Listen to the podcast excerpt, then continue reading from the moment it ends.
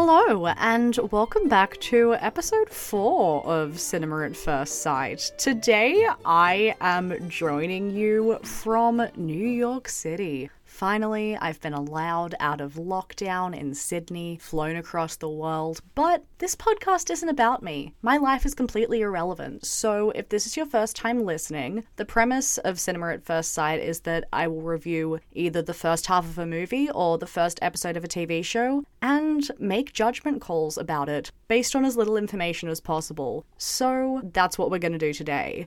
Now, the movie that I'm going to be tackling is the adaptation of the 2017 Tony Award winning Broadway musical Dear Evan Hansen, starring Tony Award winner Ben Platt in the role he originated. If you've been on social media lately, you will know that this is quite a contentious film many a negative comment has been thrown its way, so I'm pretty excited to delve in and talk about how I feel about the first half. But let's move along to the first question Is this a rewatch or is this a first time watch? It's a first time watch of the movie. However, I am no Dear Evan Hansen musical novice. I'm actually an active fan, and um, Humble Brag was lucky enough to see the original Broadway cast in 2017 for $500 a ticket, which my mother reminds me of to this day. Literally, whenever I'm being annoying, she'll say Hansen to guilt me into stopping, and goddammit, it's effective. But this is my first encounter with the film. So I'm just gonna delve into some of the basic plot points that we've experienced so far. So the movie begins with a song, which, considering it's a musical, is definitely appropriate.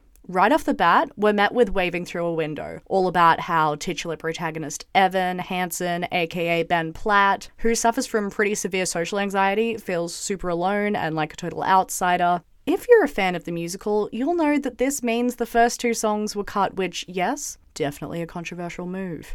After falling out of a tree alone, Evan's now rocking a cast, which his mum Heidi, played by Academy Award winner Julianne Moore, encourages him to get signed by all of his friends at school, but plot twist, he doesn't have any. To try and help with his anxiety, Evan's therapist has given him some homework to write himself a letter a day talking about why it's going to be great, which may seem like a random thing to bring up right now, but spoiler alert, is an important plot point affecting things to come very soon. Once he gets to school, he gets yelled at in the hallway by emotionally volatile loner Connor Murphy, whose sister just so happens to be Zoe, the girl Evan's been secretly in love with for years. A few hours later, when Connors decided to stop being moody, he gives Evan's cast a pity sign, writing his name across literally all of it, before accidentally stumbling upon Evan's note to himself for the day. Obviously, you guessed it, the note starts off with the words Dear Evan Hansen because we love a title name drop, and then goes on to mention Zoe, which does not go down well with Connor. He gets paranoid and thinks Evan wrote it to try and provoke him and then storms out with it. A few days later, Evans called into the principal's office to meet Connor's parents, who tell him that Connor committed suicide, and they think that Evan's note to himself was Connor's suicide note addressed to him. Evan tries a couple of times to tell the truth. However, Connor's mum, side note, played by Amy Adams, is so happy at the prospect of Connor and Evan being secret best friends that he just sort of goes along with it. A bad move. They invite him over for dinner, and because he's already dug himself a sizable hole, he ends up inventing a story that the reason Evan broke his arm was that he and Connor were climbing trees together at an orchard, and that Connor then drove him to the hospital after he fell out of said tree. So, I guess in a weird way, Evan is now using this invented friendship as a form of therapy, and as a perk, get close to his dead fake best friend's sister. A morally murky web of deceit.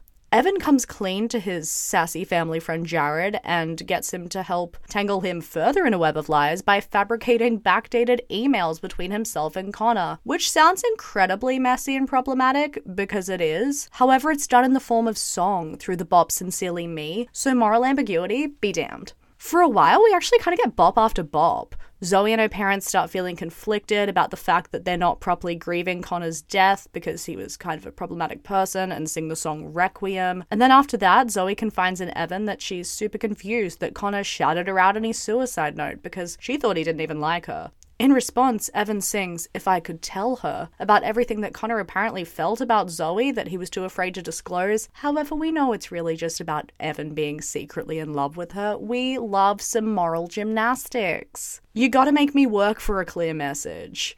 After that, fellow classmate Alana, played by Rue from the Hunger Games, somehow manages to contact Evan and discloses that she too is dealing with similar mental health issues in a new original song, The Anonymous Ones, and suggests that they set up a group commemorating Connor's memory and promoting mental health initiatives called the Connor Project. Wanting to continue to ride off the cloud of Connor's death, Evan agrees, and he announces it at the next assembly with a speech that is literally one of the hardest things to watch in film or musical history. He is nervousness personified and drops all of his speech cards. And I don't know about you, but I wanted to leave the room and I wasn't even there. I was watching through a screen waving through a screen, if you will. I'll leave. But eventually he decides to sing his feelings, which works out way better, and riffs about his classic fake orchard bonding moment in the song You Will Be Found, which is filmed by the student body, uploaded online, and goes viral, because apparently becoming internet famous is that easy.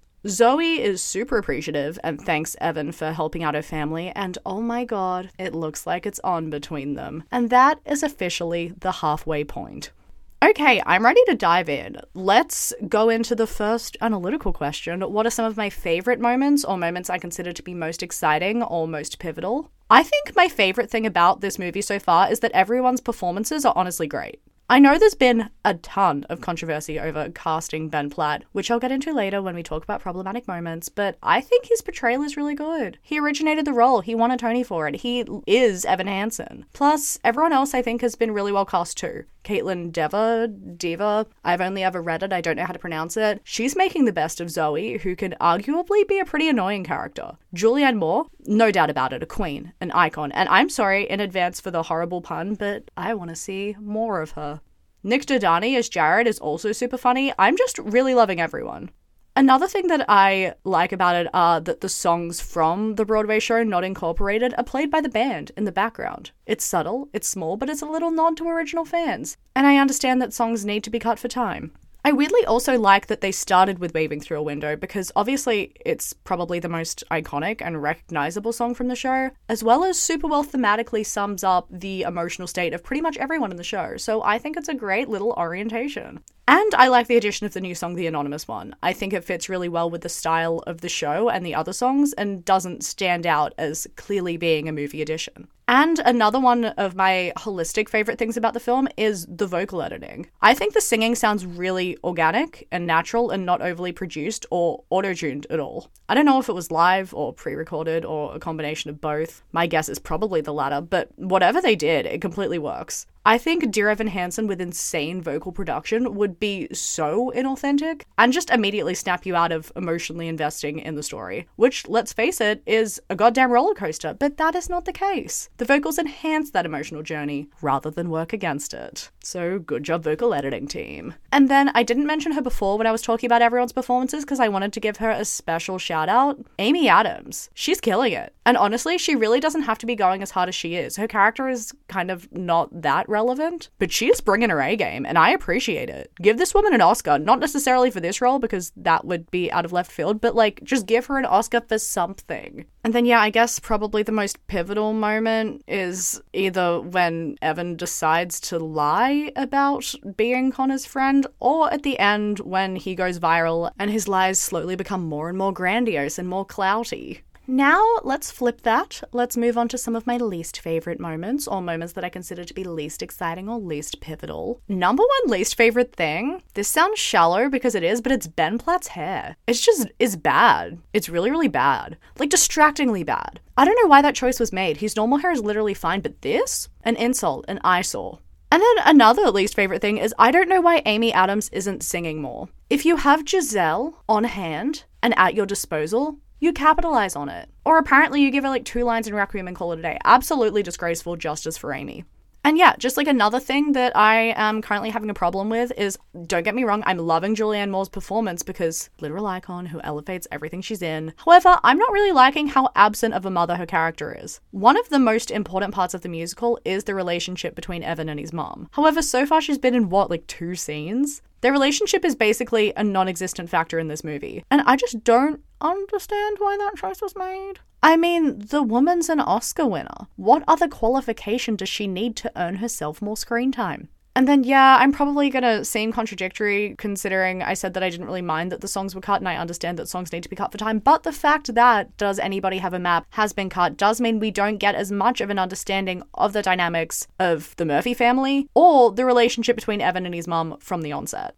Yes, I understand a two and a half hour musical being distilled into a 90 ish minute movie means that some things are going to have to be excluded, and that that song isn't exactly the biggest bop. However, it does provide some pretty good character relationship information. I just hope in the second half that gets expanded upon and the function of this song is replaced and compensated for in some way. Also, get ready for some more contradiction, because even though I do like the song The Anonymous One, I feel like it goes on for a while it just doesn't really seem to end. So, like, the second half of the song, the last two minutes, are probably the least pivotal moment because it's just rehashing themes we've had throughout the entire movie. I find it a bit random that some pretty important songs were taken away for this one to be featured, and make Amandla's character, Alana, way more prominent than she was in the musical at the expense of the development of other, more integral characters. It's an interesting choice, and I'm just not sure whether I'm on board.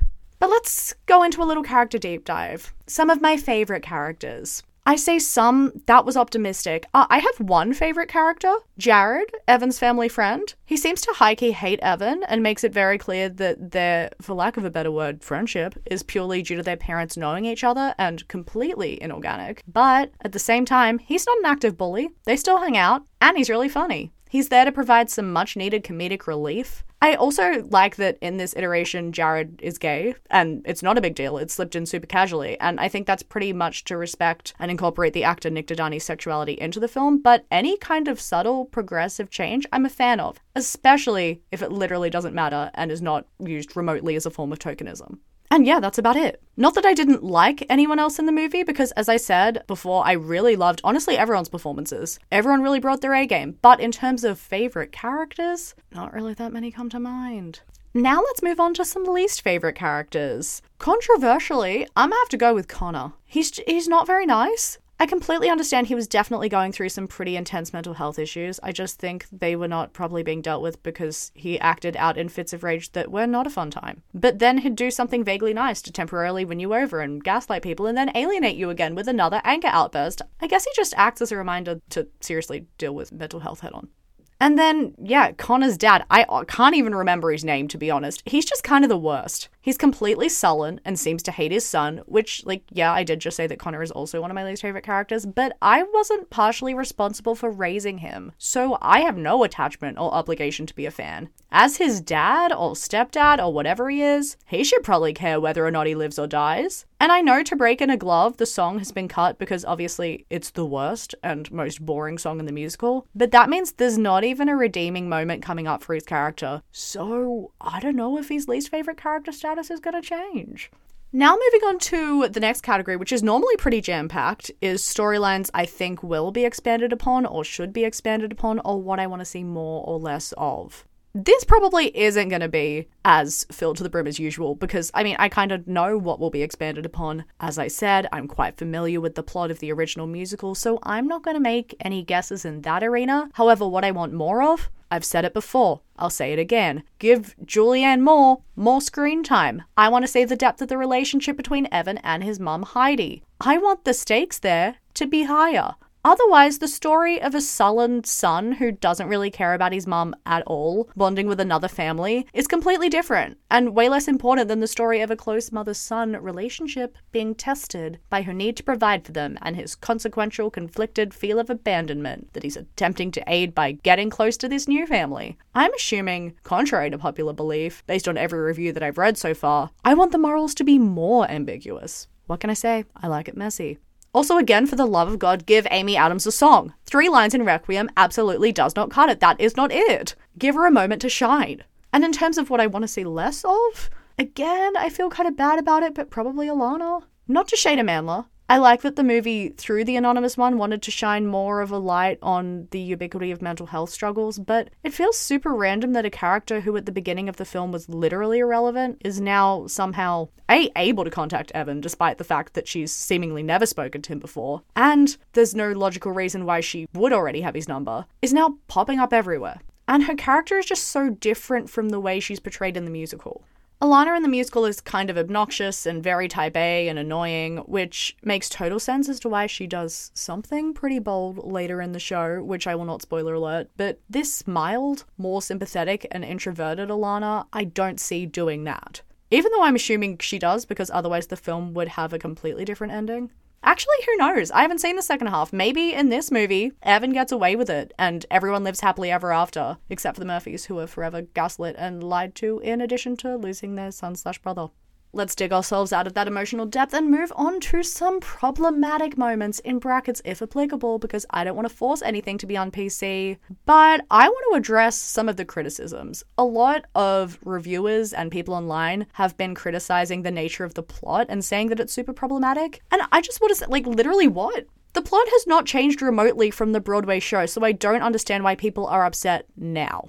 Also, is Evan depicted as being a flawless human being who makes no mistakes? God, no. Are we even supposed to forgive him by the end? I don't know. It's totally up to the viewer. And also, this podcast is called Cinema at First Sight, so no comment on the ending. I read a review that said they felt like the idea of a movie saying one life was taken to give life to another is problematic, but I didn't really get that at all. Evan does an indisputably terrible thing. He is a messy, flawed human. Should he be totally cancelled forever for that mistake? Literally totally up to you. I'm not going to guide you morally. Is the show, or in this case, movie, suggesting that this is the ideal route to go down and you should do it too? Literally not at all. I think that everyone behind and in front of the camera, as well as everyone watching, understands that it's bad. Not every character or protagonist has to be a role model or a morally upstanding didactic martyr. Characters can be flawed because human beings are flawed. As long as they are written by someone totally aware of the fact that they're flawed, who isn't trying to push a problematic agenda, I think that's fine. Truthfully depicting moral ambiguity is a okay in my book. And if you can't come to the conclusion that what Evan chooses to do is awful on your own and need to be shielded from it or have it neatly pointed out to you by making him a total villain, then you need more help than a two hour movie can provide. And then the second problematic element that everyone's been criticizing is the fact that Ben Platt is old. Like, yeah, does he look older than 17? For sure. Yeah. But also, have you ever seen a movie or a TV show? Everyone is 40 playing a high schooler. That's how Hollywood works. And I don't know why this movie was singled out and criticized for that in particular. Evan Hansen is Ben Platt's role. If someone else played it, people would have complained. The fact that he is playing it at age 27, people are complaining. Literally, what choice would have been the right one? I don't know. Now, let's move on to what category of viewing is it? The three that I always set out for myself are trash, meaning that it's absolutely terrible, completely horribly written, produced, directed, all of the above. Treasure, meaning that it's a genuinely good movie, I'm enjoying it, and it's well made. Or guilty pleasure, meaning it's not well made at all, but despite that fact, I'm kind of hardcore into it. So, yeah, this may be controversial, but I'm going to deem it a treasure. I don't even feel that guilty about liking it, apart from the fact that it is being received super poorly. I don't understand all of the hate. No, it's not a perfect movie. Yes, the show is definitely better, but it's pretty good and really enjoyable for both Dear Evan Hansen fans and Dear Evan Hansen novices. So I think people should just give it a go and suck it up and stop nitpicking at every single thing that is in it. Now, onto viewing style who would I watch it with, where would I watch it, and who would I not watch it with, aka the least and most ideal viewing circumstances. I obviously enjoy watching things at the movies, so loved actually being able to return to a cinema and experience half of it there. However, I feel like you could 100% watch this movie at home and it would work just as well ideal viewing experience would definitely be watching it with some theatre loving friends. However, least ideal viewing experience for me would be watching it with theatre friends that are too up themselves to derive any enjoyment from the movie adaptation and constantly talk through it about how much better the musical is. Like, yeah, it is. It is better. But this movie's good. And if you're a fan of the musical, I don't see why you wouldn't at least have a good time watching the movie unless you're taking yourself too seriously. Like, don't approach everything from the perspective of a highfalutin snob. It's not the horrendous train wreck Twitter's making it out to be.